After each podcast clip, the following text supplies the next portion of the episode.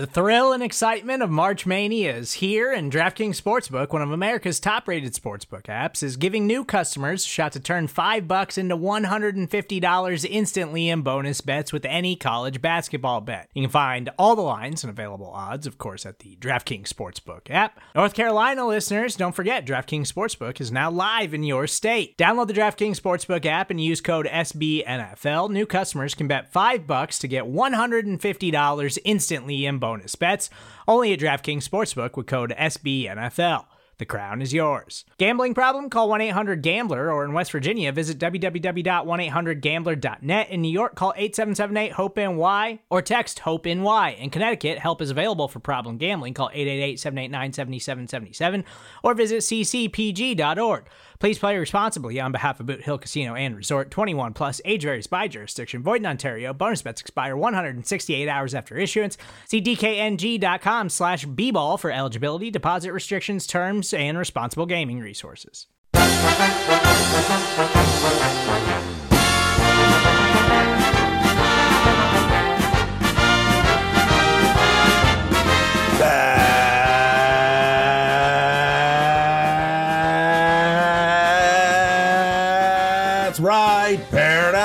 Fans. It's time for another edition of the Chicago Bears podcast, Bears Banter, powered by Windy City Gridiron and SB Nation.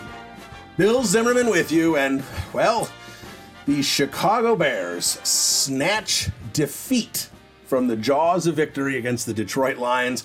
A lot of mixed reaction from Bears fans here because we've reached the point of the season where the Bears collapse is so bad that some Chicago Bears fans are rooting for the Bears because they just can't root against their team, and other Bears fans are rooting against the Bears because they want a better draft pick because they see no hope for this team. So I understand on both sides. I'm not going to get in the way. I'm not going to, there's no right or wrong way to approach the, the rest of the season as a Bears fan. So I'm not going to get in the way of Bears fans if they want to root for wins or root for losses because that's where we are with this organization. Lester Wiltfong the big boss man of Windy City Gridiron, the chief editor. He's going to be coming along here in a few minutes to talk about the Bears. We're going to talk offensive line as we always do with Lester. We'll talk a little Lions, a little Texans, but we're also going to talk about what this Bears organization needs to do moving forward because at this point, you cannot sit here and expect Nagy, Pace, Phillips to expect that trio to be back. It's just it's just not going to happen. Now, Ted Phillips is quote unquote potentially retiring at the end of the season. We've seen some reports about that. That certainly seems to be a way, a, a nice soft parachute that George McCaskey is going to give his friend rather than fire him. You know, Phillips, I think, is in his 60s. It's a really easy way to say, Ted, why don't, why don't you go away so we can bring in a, a new team president? I've seen some fans say, no, that's not good enough. He needs to be fired, and he needs to be fired publicly so everyone knows that this, you know, the organization is not going to stand for this. And, and I get that feeling from Bears fans, that frustration that's just bubbling over. But at the same time, if they make the move, make the move. I, I don't care what the PR is in terms of how that move is made. Just make the move so you can move forward. But here's what I'm going to say about making that move if if that's what they're doing, if Ted Phillips is going to quote unquote retire, then he needs to retire right now. We don't need Ted Phillips to retire in January. We don't need Ted Phillips to retire in February. We need Ted Phillips to retire now because that replacement needs to be made. I, you know, I'm hearing things about Pat Fitzgerald as the next head coach. And look, maybe that's going to happen, but here, here's the bottom line there is a hierarchy to the hiring. If all three guys are gone, if all three guys are gone, then the first guy that needs to be hired is the president because the president needs to hire the GM, and then the president and the GM need to hire the head coach. You're not going to hire Pat Fitzgerald as the coach, then bring in a GM or a president. That's not how this works. That's that's not how you structure an organization. Now, you could say the Chicago Bears would do that because that's what the Bears do. Fair point. I'm not going to argue that, but that's not how they're going to do this. They're going to if they're going to if they get rid of all three guys, which I'm not sure they're going to do. But if they get rid of all three guys, I think you have to replace Phillips first. You just have to. And it can't just be, you know, promoting a guy from within the organization like they did with Phil. Ted Phillips is an accountant. Don't forget that. Ted Phillips is an accountant. Who was promoted and eventually got team president, and then suddenly you've got an accountant trying to make football decisions. And we can hear all we want about how Ted Phillips isn't involved in football decisions. But Ted Phillips is involved in one football decision, and that is hiring the general manager. That's a huge football decision. So we can sit there and say that fine, Ted Phillips isn't in the war room deciding who they're going to take with the first round, with their first round pick. But Ted Phillips is selecting the guy who will make the decision on who they're selecting with their first round pick. So he's involved in, in, in the football, you know, structure. He's involved in football decisions because he has to make that decision. Now, again, eventually that decision is, is George's decision, George McCaskey's decision on who will be the president. But it doesn't change the fact that he and Ted Phillips are going to sit down and make that decision together. And that's a problem. You need a president who understands how football operations need to be structured and what a good football president can do. That's it's it's, it's not it's not difficult. It's really not difficult. Football people need to hire football people. Ted Phillips is not a football person. George McCaskey is not a football person. They can't be making football decisions. So they realized that five years ago, and they brought in Ernie Accorsi. Now, Ernie Accorsi's recommendations obviously haven't worked out, but at least they understood that they needed help from a football guy. But it doesn't change the fact that it's not working.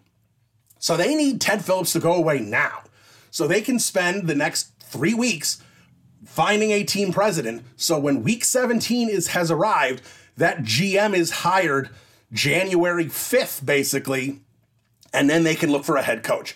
If they wait and they don't do anything until team president until January, then there's a trickle down effect of that president not getting hired till the first week of January, the GM not getting hired till the second week of January and the head coach potentially being hired like the third week of January.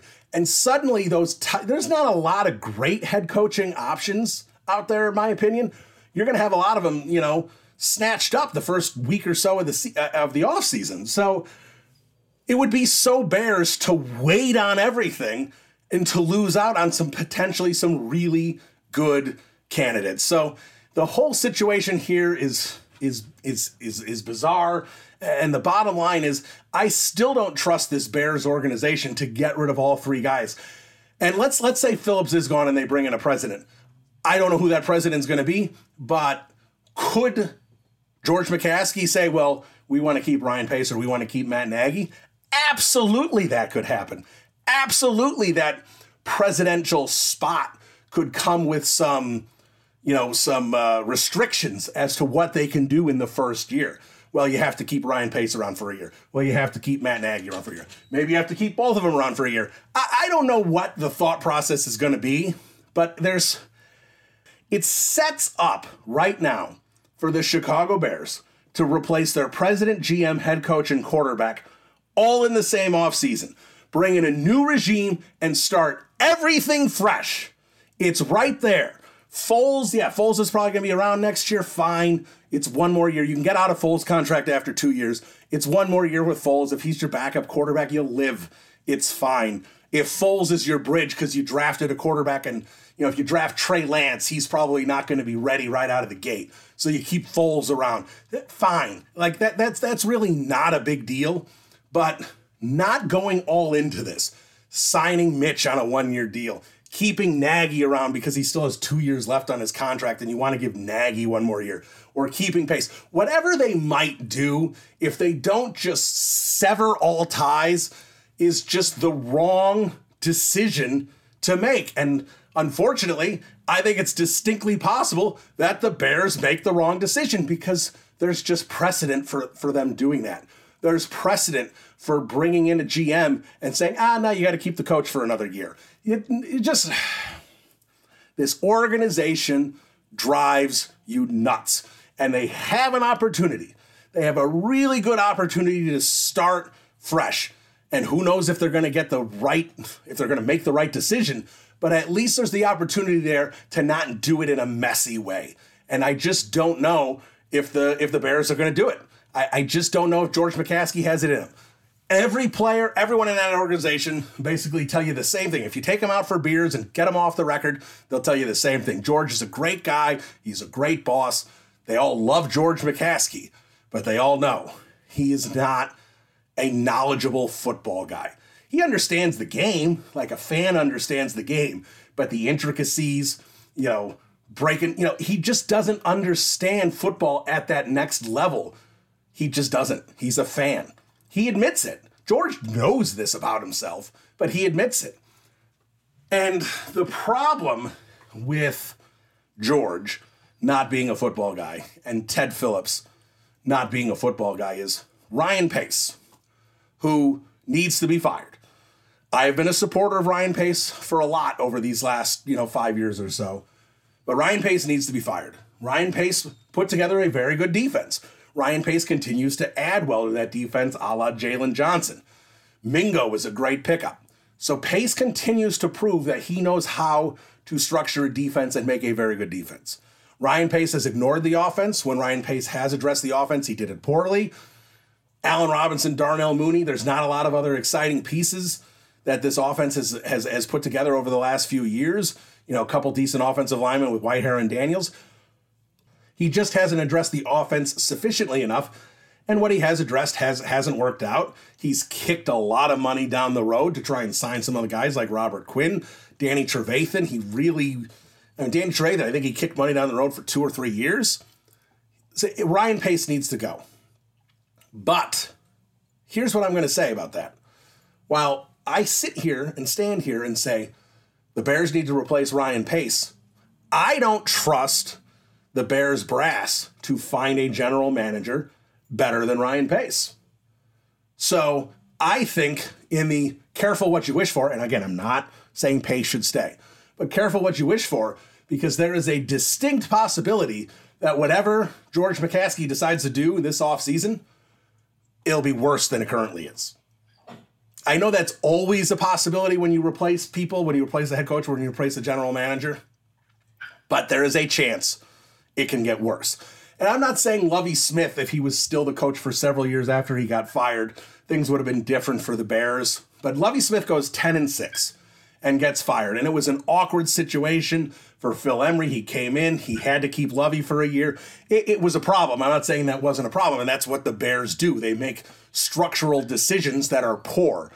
But the fact of the matter is, when Lovie got fired at 10 and 6, there were a lot of Bears fans who were kind of sick of the Lovie team.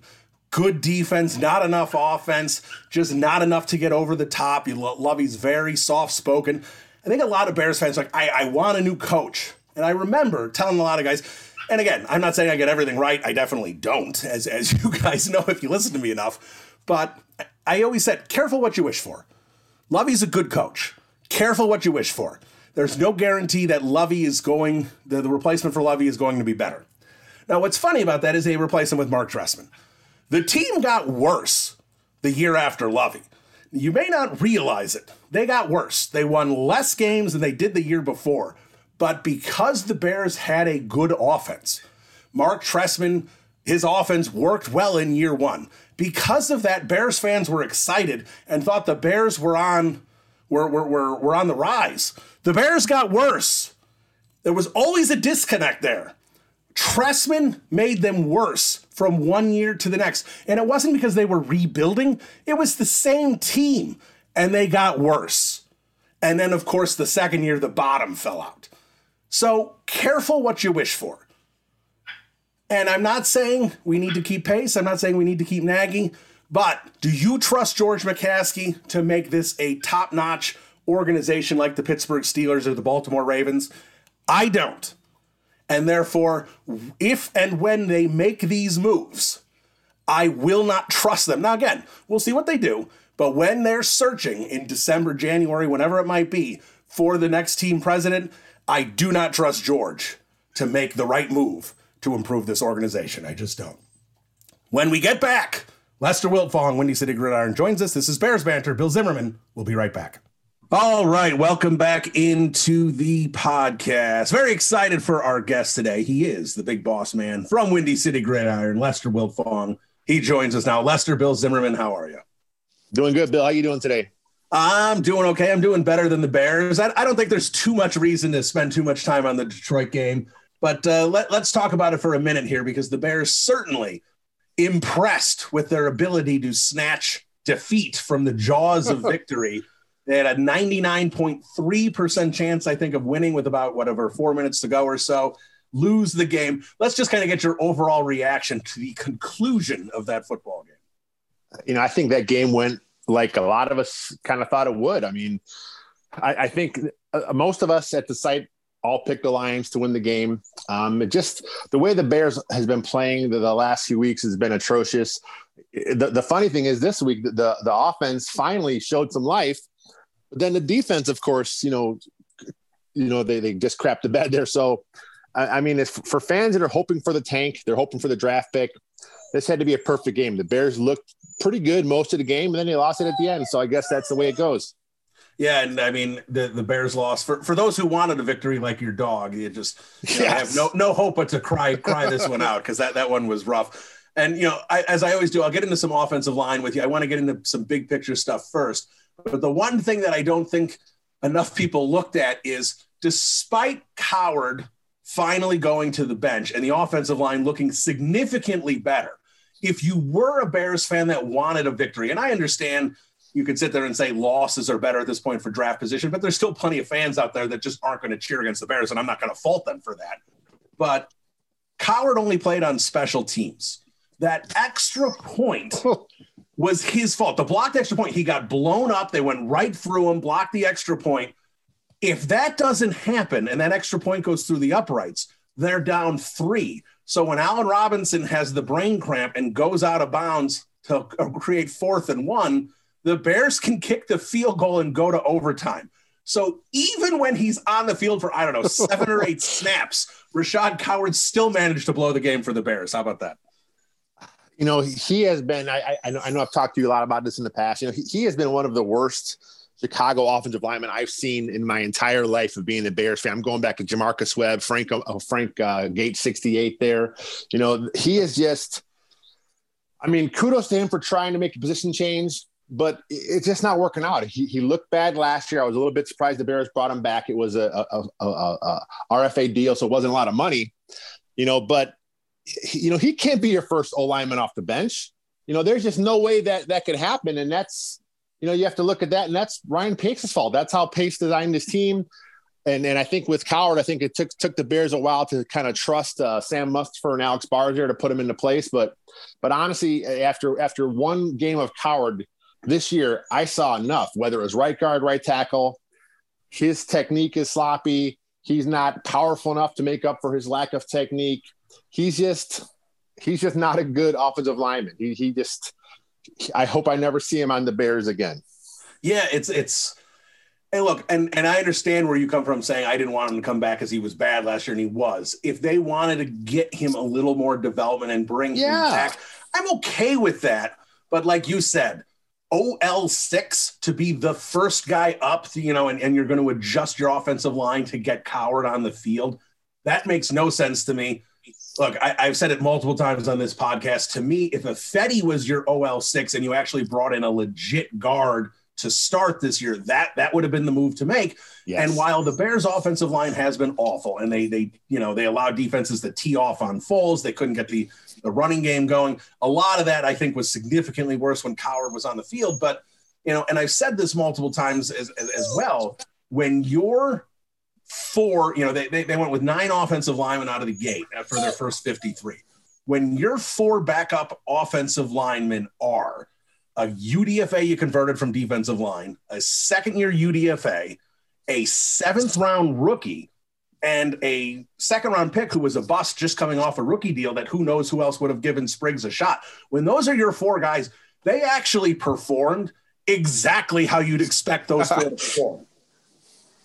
Yeah, I mean, like, like I, like your plan. I mean, if if if, if Ifedi was your was your backup, I mean, he he wasn't bad at right guard earlier this year, but again, he's still nothing special. And and they were, you know, there were better guards on the market at the time, and then there were better guards came available during the season. But for whatever reason, you know, Ryan Pace thought this team was fine where they were. I think if you had had Ifedi as your swing guy, I mean, he, he's been at right tackle the last few weeks. And, and again, he's not a very good tackle. He was bad in Seattle at tackle, but he's better than what the Bears had there with Spriggs, better what the Bears had there with Coward. So if, if Ifedi would have been your, your swing guy to kind of come in and play a few spots, that's fine. But again, as a starting guard, when other better players were available, that's a, that's a, that's an indictment on Pace. Yeah, and, and it's an indictment on everyone overall. Because again, and, and I, I understand I, we're not going to spend the whole time on Rashad Coward, but the fact that when he finally got benched and moved to the bench, and he was still on the active roster when they brought in Cush, and Cush is sitting there on the practice squad. I'm not saying Cush is the is an amazing offensive lineman, but you cannot convince me in any way that Cush, whoever, however good he is at this point, is worse than Coward. I don't understand how that move wasn't made immediately. So, uh, you know, it's not just the, the structure of the offensive line and, and, and other parts of this team. It's about how, and whatever it, whether it's a collaboration between Pace and Nagy, Pace's decisions, Nagy's decisions, you know, position coaches, if they're, they're making decisions, whatever the collective thought is at Halas Hall, on what they're doing moving forward. Like you said, after one game, you saw enough from Coward, get him out of there. You know, Laurence Holmes last week on the podcast says that, you know, that that defenses were were keying off on Coward because, you know, as two guys who played offensive line at obviously low levels, even in those low levels like high school, you know that you have to have a balanced stance. You can't put your weight too far forward on runs. You can't put your weight too far forward, you know, on uh, on pass pro. And they were using Coward's stance to tee to tee off to know whether it was going to be a pass or a run, which puts the entire offense behind the eight ball with a, an offense that can't be behind the eight ball because they don't have enough talent anyway. So whatever the thought process is to keep him on the field, to not bring Cush in last week, that over and over again, the questionable decisions that they've made in season with personnel just continues to boggle my mind. Yeah, I think it's a, uh, you know, I'm wondering, is it a loyalty thing with the Bears? I mean, are they just loyal to Coward because even he, you know, he's been there for a few years. He agreed to the position switch. Um, I mean, if that's the case, again, that that's that's that's not how you run a franchise. I mean, it's just it's just mind-boggling how, how they stuck with a guy so long that had some of these issues. And like you mentioned, a guy like Cush who comes in off the street. I mean, you know, from from a physical standpoint, you know, he had some injuries in the past, but you know, he played, I think, you know, he started, I think, eight or nine games last year, Cush did in the NFL. And he's a competent backup guard. That should have been where you turn to. I'm not sure what what again, you know, it all comes back to how they constructed the offensive line and and the way it was constructed originally, you know, you could not afford any injuries, you know, and right. then of course the Bears had a few with Daniels, um, and and and it just really, you know, everything went to a tailspin after that. But you know, this team, the way it was constructed, you had to have perfection up front, and the Bears didn't get it. All right, so let's let's switch over here to end of season firings. Are you 100% on board with not only Nagy and Pace, but Phillips needing to go as well?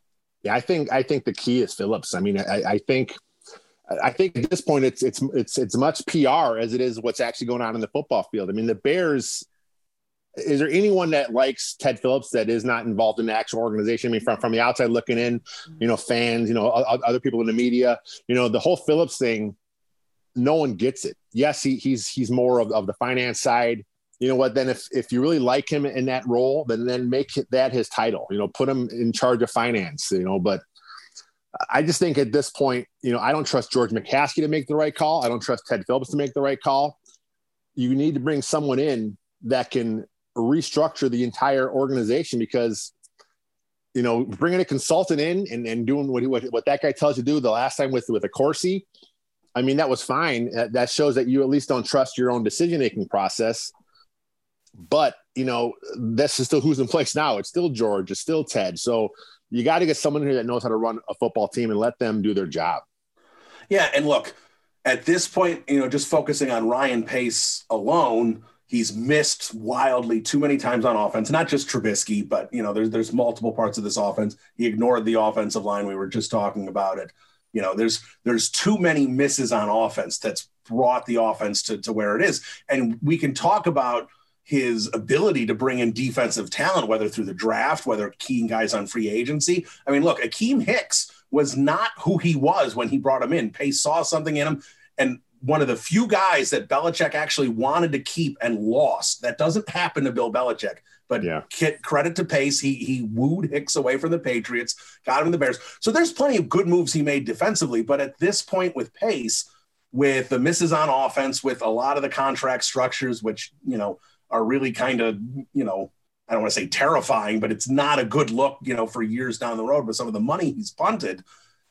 You, you, you can absolutely back back behind the bus of, of firing Ryan Pace. But I'll also say this I don't trust George McCaskey to find a general manager better yes. than Ryan Pace. And I'm not saying Ryan Pace is is is Ozzie Newsome, but I don't trust what the Bears currently have unless they bring in a president that understands organization and, and how to construct a football, you know, a football operations department.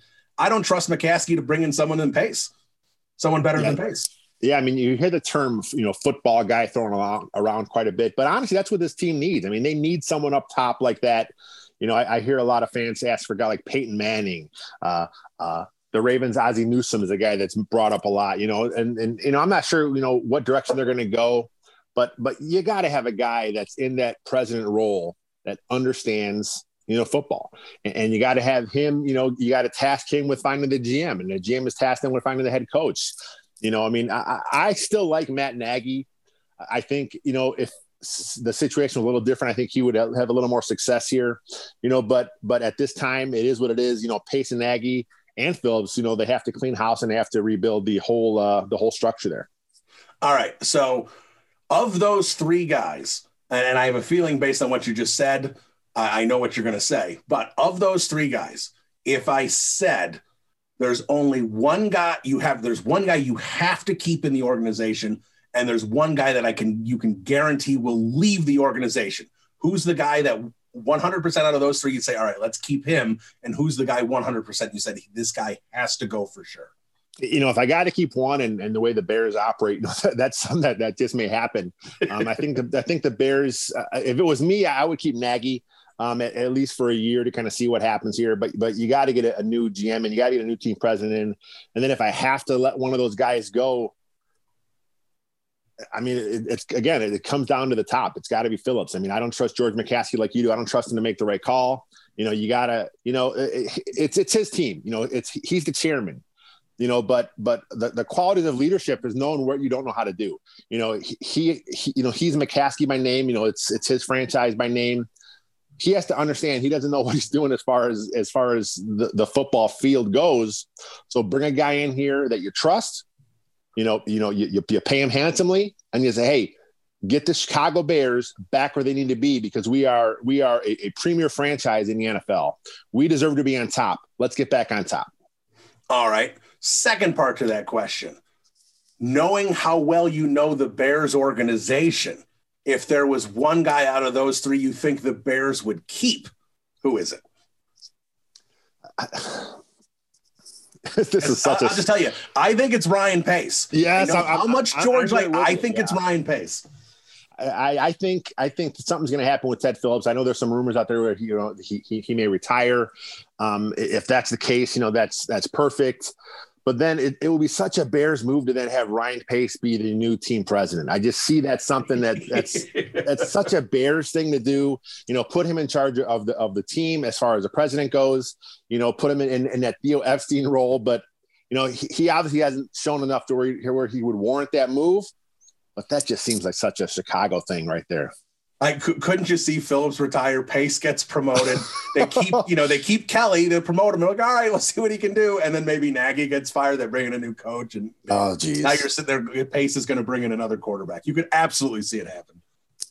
You know, this team. I mean, uh, at the end of the day, this comes down to Pace's screwing up in the quarterback spot. I mean, if he would have took Watson or Mahomes, you know, back then, you know, if, if he would have just, you know, stayed at three and, and took the guy that was there for him, you know, things would be a lot differently you know things with the, the narrative around the narrative around what he's done as a GM would look a lot differently. You know, because you know getting the right quarterback that elevates an offense. You know, he, you know it makes everyone around him look better. I mean, with, with the Texans, I mean, if I mean, if, of course the Holmes thing is different. He's just on another level. But you look at, at Watson. I mean, he has made that offense better. I mean, he's the reason you know that they are you know looking decent these last few weeks. I mean, the, the team overall is not good, But what he's been doing has been, you know, he's playing at, at a Pro Bowl level. You know, he is just the guy that, you know, he should have been the pick all along. But of course, that's a that's a long other story for the Bears and Ryan Pace and the and the Toyota Camry. Yeah, exactly. And and I think look, and, and we know this is a team sport, and yeah, you do need to have, you know, 22. I mean, you really need 53, but you need plenty of, of capable football players. But I, I, think I think plenty of Bears fans get this, but I do think there's some Bears fans and, and probably around the league that don't still quite understand the importance of the quarterback position. And you know, you sit there and say, "Oh well, if, if the you know you hear this, if the offense was better, if the defense was better, they could elevate Trubisky, or they could elevate Foles, or they could elevate Bray, or they could elevate Cutler. We, you know, Grossman. We've heard this for so long about how the rest of the team should be able to elevate the quarterback. But the fact is, when you look at the best quarterbacks in the NFL over the last several years. So, you know, when you're talking about Brady and you're talking about Rodgers and you're talking now Mahomes and and Roethlisberger and, and Brees and that that Wilson, that whole group, those seven, eight quarterbacks. The fact of the matter is, is those teams every year are expected to make the playoffs. When people put out their playoff predictions, those teams, at least 90% of them, if not 100% of them, are expected to be in the playoffs because the quarterback position. The, the best quarterback in the league, I would say, that isn't always assumed to be in playoff contention is Matt Ryan. And Matt Ryan is still a guy who's been in the playoffs a bunch, has reached a yeah. Super Bowl, you know, had had a championship, you know, ripped away from him by Brady and Belichick. Ryan is a good quarterback who gets his team in the playoffs a bunch. That's that's the level. So you're talking borderline top 10. That's the level of quarterback that you have to be at to not even be uh, just assumed to be in the playoff picture. If, if you have a quarterback that's that's elite and that's very good, it just elevates the whole team to the point where you can have a below average roster, but if you have Russell Wilson, you're a playoff contender. Yeah, I mean, there's only a few elite guys every season. I mean, if you look at quarterbacks, you have the guys that are elite that can elevate an entire offense. Then you have kind of guys that are kind of in the middle there where or what they do complements what happened. You know, those guys need a little help here and there. Then you have other guys like like we're talking about where they need everything perfect in order to play well. You know, if if that's who you have on your roster, you need to keep looking for your quarterback. That's not your guy. And then we've seen that in Chicago here for, for, for a, a long time now.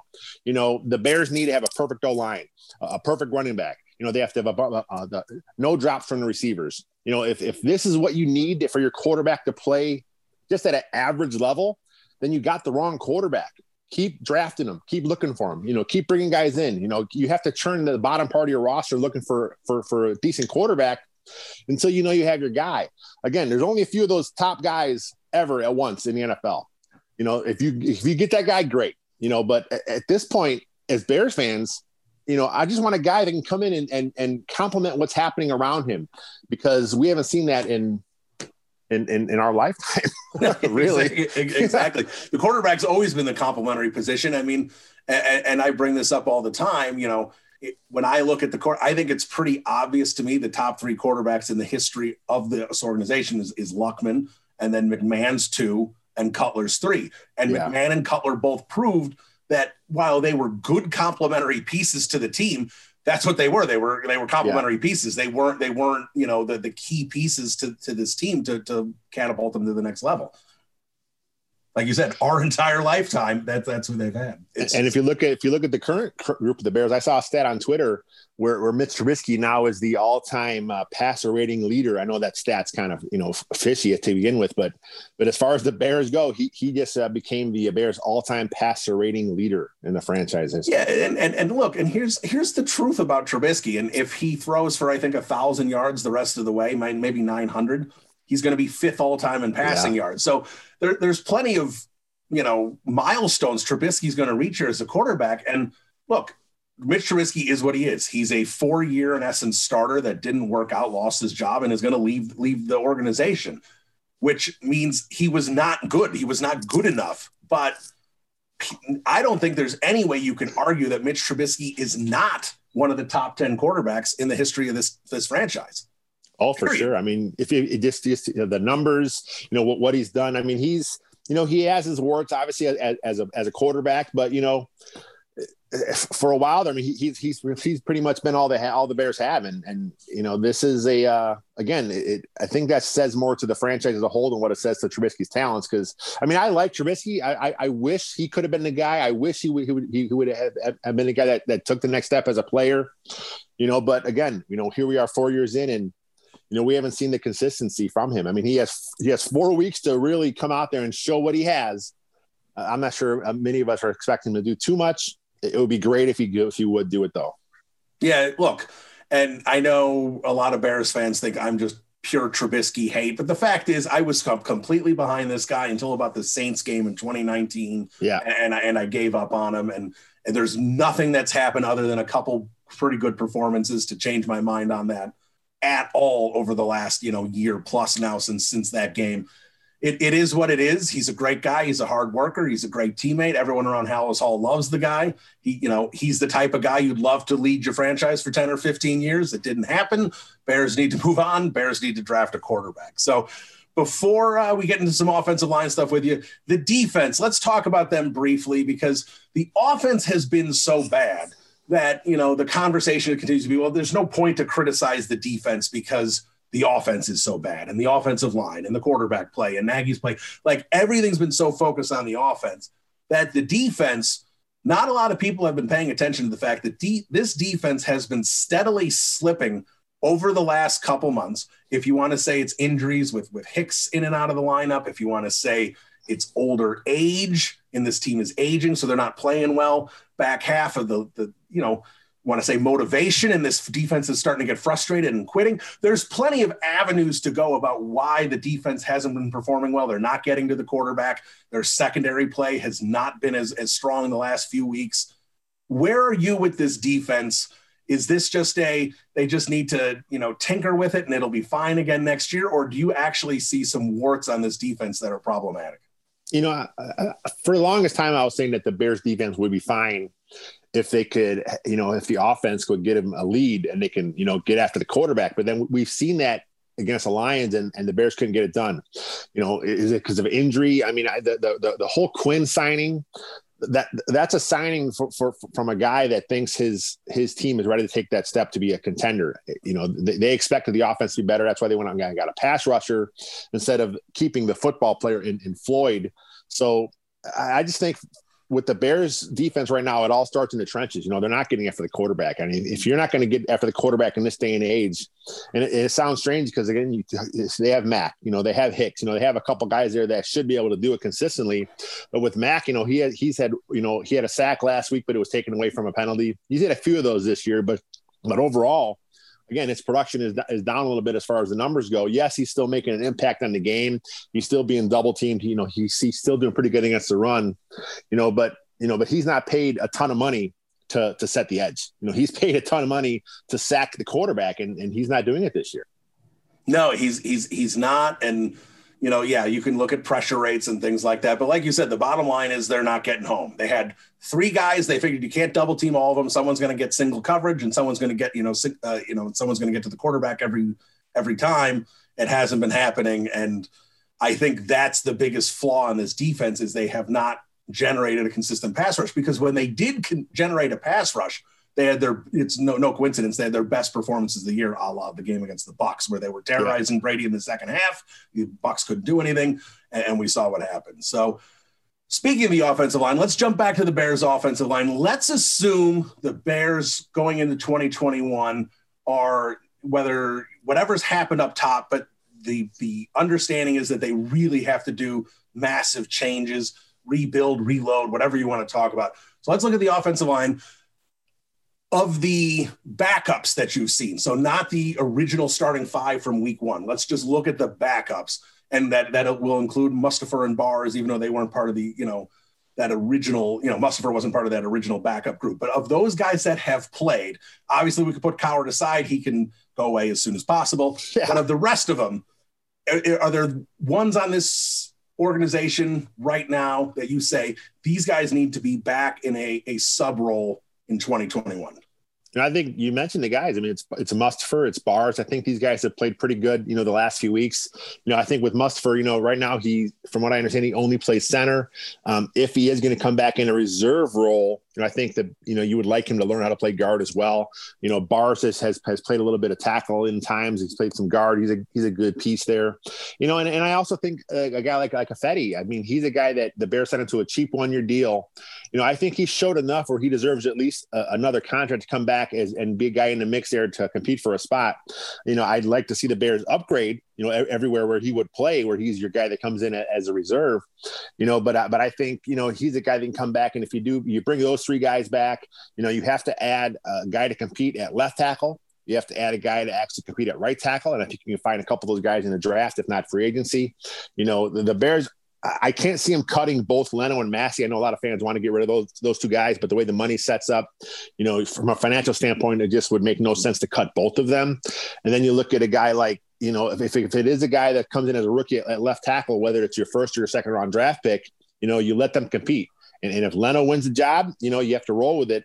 But I think at this point, Leno needs to be pushed. You know, uh, at the other side with Massie, he needs to be pushed you know, I think there's some some things you can do to help this O line overall, but it, it all is going to come with talent. You got to get more guys come in and and again, you know, we, we talked about you know Whitehair Daniels. I mean, there's a few guys there that are that are quality NFL offensive linemen. You just need more. You got to keep adding to that spot. I mean, it's kind of like quarter. You got to keep adding to that spot so you have a, a solid group of eight guys that you really like. And the Bears haven't been doing that. No, they they haven't been, and we've talked about it a lot on this podcast. The websites talked about it a lot about the the way Ryan Pace has ignored the offensive line. You know, Bears over beers. They've talked about it. There's a lot of everyone saw how much the offensive line was ignored, and it's it's it's obviously come to a head this year, and we've see, seen it collapse. I mean, it was it was a bit of a problem last year as well. But you know, you brought up Leno and Massie, so let's put Leno aside because I think the way the contract is structured and and and where kind of Leno is Leno, I think, is going to be back next year. Even if he gets pushed or whatever, I think Leno's back in, in some capacity next year. I don't think cutting him makes a lot of sense. Massie is a guy that you can get out of his contract at the end of this year. Now, at the same time, people say, oh, well, then let's get rid of Massie. I don't want him. I don't want him anywhere near the team.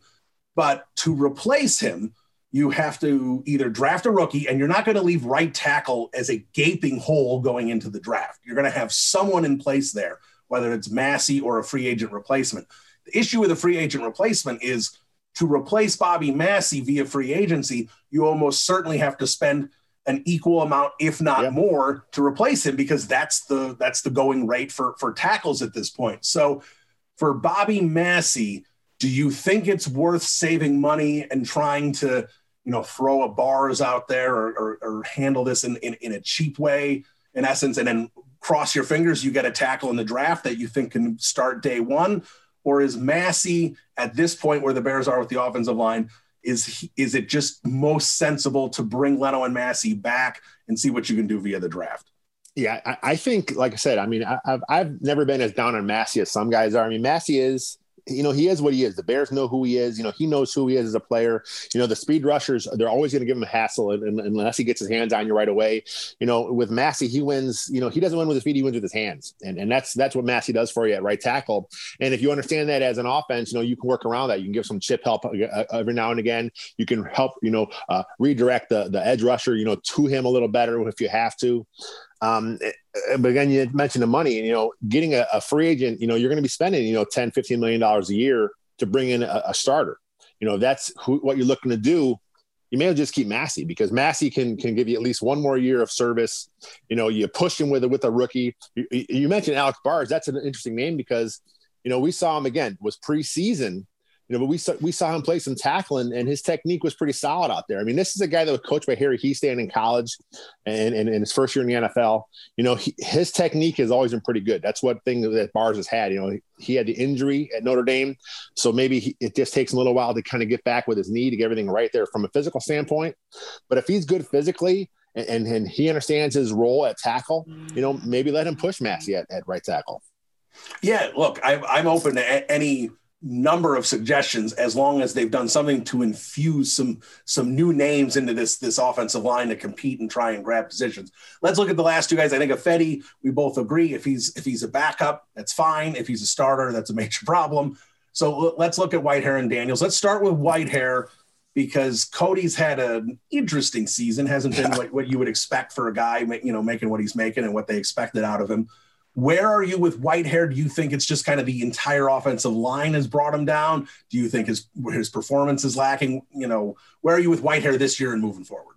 I mean, he had definitely, I said, a down year. I mean, I've seen him, you know, he's not recognized his stunts as good as, as he has in the past. You know, again, you look at Whitehair, he's moving positions a little bit. You know, maybe I'm not sure how much he's he's doing that in practice as well, but that could be hurting him as well. I always talk about what the offensive lineman, when you have your five guys, you know, let him stay there, let them do that. I mean, that's what they do. I mean, you know, if, if he's your center, then he's your center all the time. You know, this I understand you want to do a little bit of, of, of stuff on a position where you where you're cross training guys but but the Bears aren't good enough to to to do that. I mean, the Bears haven't been good enough to. to I mean, that's a luxury. Cross training your guys is a luxury when, when you have you know enough talent up front, and the Bears don't have enough talent up front. You know, they you can't afford moving your best guy, which you know either Whitehair or Daniels. You can't afford moving all over the place because everyone around them is bad. You know, so so so you know whether it's Whitehair a center next year, whether he's playing guard next year, you know, you know, figure that out. Let the new coaching staff get that figured out and let them roll. Because I think with with Whitehair and Daniels, you have guys that can't play center or guard. You know, it's up to the new coaching staff, or if you know if they do keep what's going on now, they have to determine that and figure out the best places for these guys to play. And again, let them ride those spots out. Now, Daniels, obviously small sample size before the Bears lost him for the year. But for me, I really liked what I saw to Daniels yes. those first four games or so. I thought he was coming into his own. Um, he looked a lot more comfortable uh, uh, across the line. He was really holding his blocks well. What do you think of Daniels? I, obviously, the injury stinks. He's going to be going into his fourth year, too. So this would have been the offseason to extend him. Now, I don't know if you bother to do that coming off this pec injury like that. But, but where are you with Daniels? Do you think he's developing into the guy that can kind of be that key interior offensive line guy like a Kyle Long was for this team? And let's also throw another one at you center guard for Daniels. Where do you want to see him? Yeah, I, I, always thought Daniels would be a better fit at center, but then you know the way he the way he played earlier this year at guard, I thought he was solid. I mean, he was solid at the point of attack. You know, he he he did add some some some bulk this offseason, and you could see that. I mean, that showed in his play. He's always been a, a really a, a really technically sound player. You know, come from Iowa. That's that's what that's that's what happens over there. You know, so he came in with the technique. Um, the mental side of things, he was a little, a little, shaky as a rookie, which is why they kind of brought him along slowly. You know, but then I thought, you know, earlier this year he played good at guard. So I think you know, that may be where he belongs. Um, I think he has a talent to play either or. Again, it's hard to say at this point until we see what how the roster is constructed. But wouldn't it be great if Sam Mustipher really truly makes that step and becomes a legitimate starting center? Then you have Whitehair and Daniels at your guards, and then your interior is pretty solid. Yeah, interior would be solid. Let's say you bring in a solid tackle that beats either Leno or Massie and suddenly maybe you draft another guard, you know, someone like that who can kind of push on the interior and and, and you know third fourth round pick that can add a little depth into the offensive line. It's not impossible. As bad as this offensive line is, there's enough bright spots and things. It's not impossible to fix this offensive line in one off season. I don't know if you can fix the offense in one off season, but you can fix the offensive line in one off season. You know, I also like what I saw in, in limited act from Arlington Hambright. You know, he he played left tackle in college, so he's learning a new position in guard. But I think he played one game at guard for the Bears, and and and his feet, you know, was a little shaky at times in pass pro. But but as far as getting after you in the run game, I think he he showed a little something, and I think he may be a piece moving forward as far as, as a backup spot on the line. All right, let's let's wrap up with this Texans game. I, I, don't want to spend any time on the could they should they have drafted Watson. We, we, I'll let the rest of the media do that. But I'm sure you're at a point where you don't think the Bears can make the playoffs, so you'd rather see them lose than win. But how do you see this game against the Texans playing out? You know, I'm never going to actually openly root for my favorite team to lose. But if they lose, I'm okay with it. I mean, that's at this point, it is what it is as Bears fans. You know, we understand where our, our, our favorite team is heading. You know, they're not heading to the playoffs. You know, I mean, they're only a game out. So I guess it could happen. But at this point, you know, I'm okay with them losing out if, if that's what it takes to get the a, a, new regime, a new rebuild, a new quarterback in here, because that's what it takes. If you're going to make a, a, a, drastic change in the franchise, you know, make it a clean a, clean slate with with everything, and and that includes quarterback because that is the most important position in all of pro sports. So so go into it. I think Nick Foles will be back for sure because of the contract. So if Foles is your bridge guy to get in, you know, in, in, until the rookie is completely ready, I'm okay with it as long as there's some upgrades on the O line there. All right, there he is. I believe his title is Senior Chief Executive Editor of Windy City Gridiron. Did I get that right? I like that. I like that one. That's that's going on the resume. Lester Wiltfong, everybody. Lester, thanks so much for jumping on. Uh, we'll talk to you soon. Anytime, Bill. Thanks. All right, there he is. Lester Wiltfong, everybody. The big boss man over at Windy City Gridiron does a great job with that website. It's it's the best Bears website in the business. There's there's no doubt about it very proud to be a part of it and appreciate Lester jumping on. Always good to kind of go through the offensive line there. A lot of interesting observations and comments from Lester there, and this Bears mess, which is pretty remarkable that they've gotten to where they are after 2018 and where we were all and where the organization was at that point where we thought this this organization was headed but the bears are going to bear and that's exactly what they've done so Moving ahead here for this game, we've got the Texans coming up for Chicago. Got some COVID issues. I'm assuming the Bears will, you know, figure it out and, and get through all this because 99% of the time that's exactly what happens. But uh, Deshaun Watson is going to have a chip on his shoulder. He's going to want to show the Bears exactly what they passed on. And look, at this point, unless you somehow think the Bears can turn it around on the snap of a couple fingers and suddenly win four straight and potentially open the door for a playoff spot, it's in that sad reality that you need to be cheering for losses. That's where the Bears are now. Cheering for losses because we need our draft position to get better because the Chicago Bears need a quarterback. We all know it. So they need to be able to catapult somewhere into that top 10 to grab the guy they want. So this game, I'm expecting the Bears to lose. Everyone should be expecting the Bears to lose. If anyone actually picks the Bears to win and somehow they do win, they didn't know what they were talking about. They got lucky. There's no reason to think this team is, is going to to win. The defense isn't playing well. They have no quarterback. The offense looked a little bit better, but that was Detroit. This team is is, you know, again, a collapse among all collapses that we've ever seen with this team. I would expect the Bears to lose and lose kind of handily. I, I am gonna think it's gonna be something around you know 27 to 17, something like that. Two score two score defeat. I, I think the Texans win this one pretty easily. I don't even want to say I hope I'm wrong because I, I think it might be better. I don't even know where we are with this team. You just throw up your hands. Ah, bear down, everybody. We'll talk to you next week. Adios.